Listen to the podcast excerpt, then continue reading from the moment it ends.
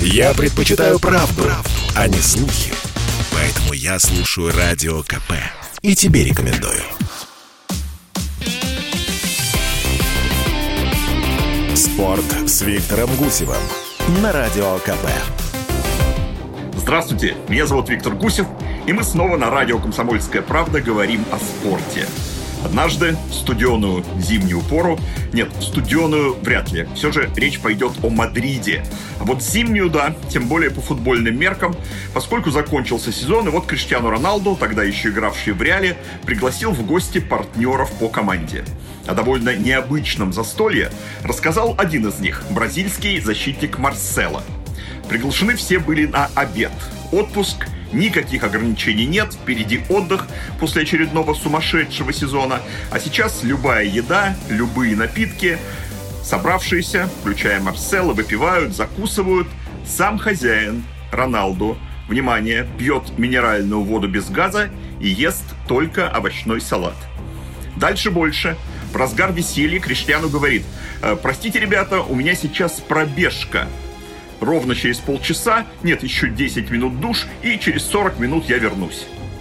Стол, как говорят, выпал в осадок? Нет, ничего подобного. Вообще никто не удивился. Обычное дело для Криша. Сейчас португальцу 36, и он выглядит, скажем так, очень хорошо. Причем не только в рекламе, где гримируют и так далее, а вообще, когда мы его видим в реальной жизни, в том числе на поле. Страничку ЗОЖ, то есть о здоровом образе жизни, я на этом закрываю.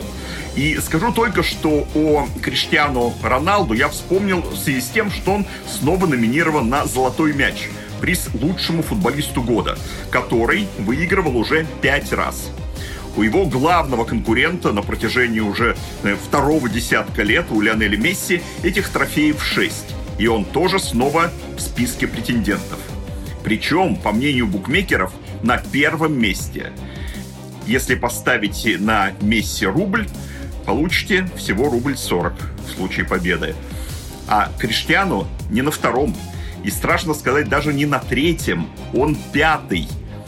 И тут уже за рубль в случае выигрыша вам дадут 15. Да, шансов маловато, хотя за Роналду активно агитирует сам сэр Алекс Фергюсон, легендарный тренер Манчестер Юнайтед. Но, на мой взгляд, позиции Месси тоже не так сильны, даже несмотря на два вчерашних мяча Лейпцигу в Лиге чемпионов. Простите меня, властелины ставок на спорт. Дело в том, что вторую позицию в их же списке занимает поляк Роберт Левандовский.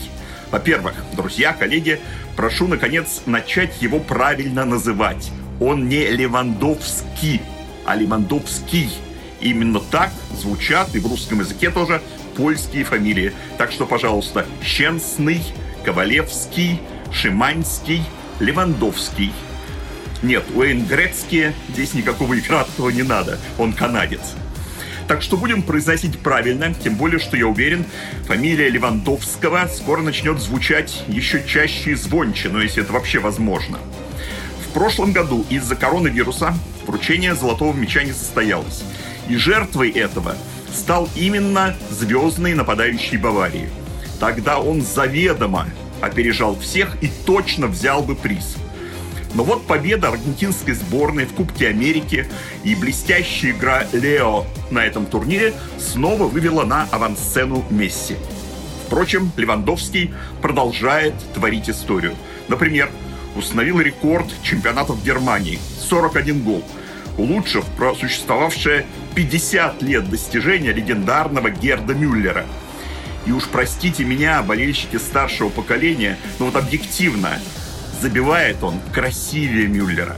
Так в последнем матче Баварии именно Левандовский начал разгром Байера, отправив мяч в ворота пяткой с лета. Сам, включенный в нынешний список претендентов на золотой мяч, бельгиец Кевин Де Бройне, заявил, что отдал бы приз Левандовскому на мой взгляд, если кто-то сможет составить конкуренцию Роберту, то не Месси и не Роналду, не Жоржиньо и не Канте, а Карим Бензима. И это тоже далеко не только мое мнение. Потенциально лучшим назвал француза из мадридского Реала сам Зинедин Зидан. Легендарный бразилец Роналдо тоже. за Бензима также один из лучших тренеров в истории футбола Арсен Венгер и наш любимый Роберто Карлос. Серьезная группа поддержки, я вам скажу. Но поживем увидим. Кстати, летом сообщалось, что в недрах отвечающего за этот трофей издания «Франц Футбол» появилась идея на церемонии, которая должна состояться в Париже 29 ноября, впервые в истории вручить сразу два золотых мяча за 2020 и 2021.